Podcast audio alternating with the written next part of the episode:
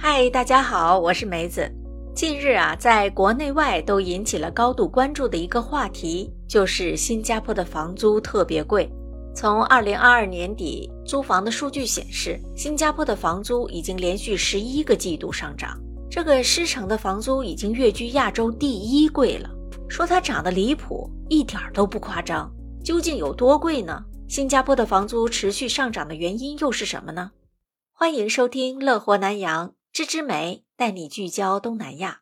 根据新加坡本地房产中介反映，目前新加坡一套位于非繁华地带的三室一厅的祖屋，八年前的租金只需要一千五百新币，合人民币七千五百元，而目前已经翻倍到了三千新币出头，合人民币一万五千元。而现在新加坡的人均月平均工资只有五千七百新币左右，合人民币两万八千五百元。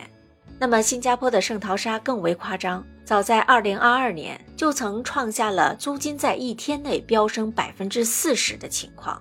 从早上起价是每个月两万六千新币和人民币十三万，在傍晚的时候涨到了三万七千新币和人民币十八万五千元。然而，与新加坡形成鲜明对比的就是香港地区的房租，它的租金正在下降。2022年5月份。香港的住宅租金跌到了二零二一年三月以来最低的水准，创下了十五个月新低。截止到二零二二年十二月的时候，香港的租金价格就降到了每平方米三百六十点九港币，约新币六十一点六元，和人民币是三百多块钱。而新加坡中部地区平均月租就是每平方米六十二点零八新币，所以目前新加坡的房租已经超过了香港。成为亚太地区租金最贵的地区。那么，新加坡的房租到底为什么会持续上涨呢？我们来看一看它的原因啊。第一个原因就是租房的需求激增导致的。目前来新加坡工作的精英人士更青睐于租住那些高档的住房，平均租金就涨了百分之四十。为了抢到房源啊，很多人甚至只是在线上看房之后就直接下定金了。曾经有在新加坡的网友说。都准备下定金了，结果被人高价秒走。一套六千八百新币的房子，一眨眼就被有钱的租客用七千五百新币抢走了。七千五百新币相当于人民币三万七千五百元一个月的租金啊！也有网友反映，从前五千新币就可以在新加坡中心区域租到一套很好的房子，但是现在七千新币也不一定能租得到。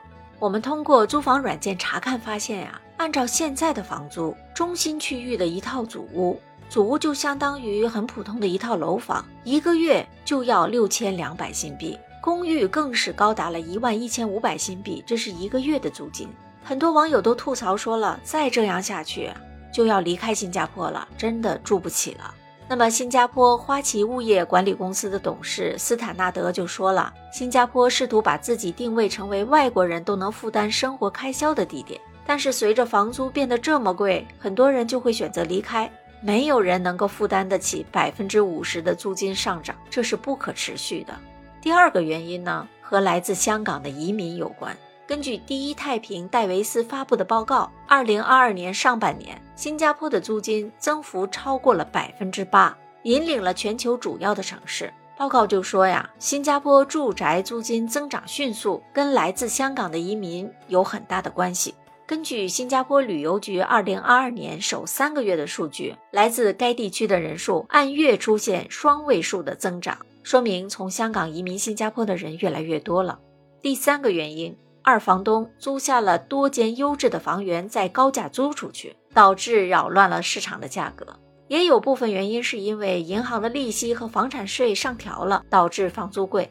还有啊，也是因为越来越多富裕的人士迁居新加坡了。他们以高昂的价格租下房子，房租的价格当然就会随之高升了。一些洋房租金起跳价就高达八万新币，和人民币四十万呢。像有三个卧室、三室一厅的高档私宅单位的租金起跳价是一万两千五百新币。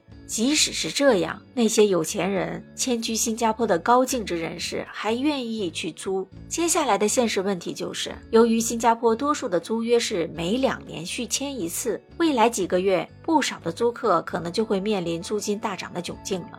所以啊听到这里想来新加坡工作的朋友们要慎重考虑一下房租问题了。这可是生活中的一项大支出啊！新加坡房租这么贵你还想来吗？欢迎留言说说你的看法。感谢你的聆听和支持咱们下次再聊拜拜。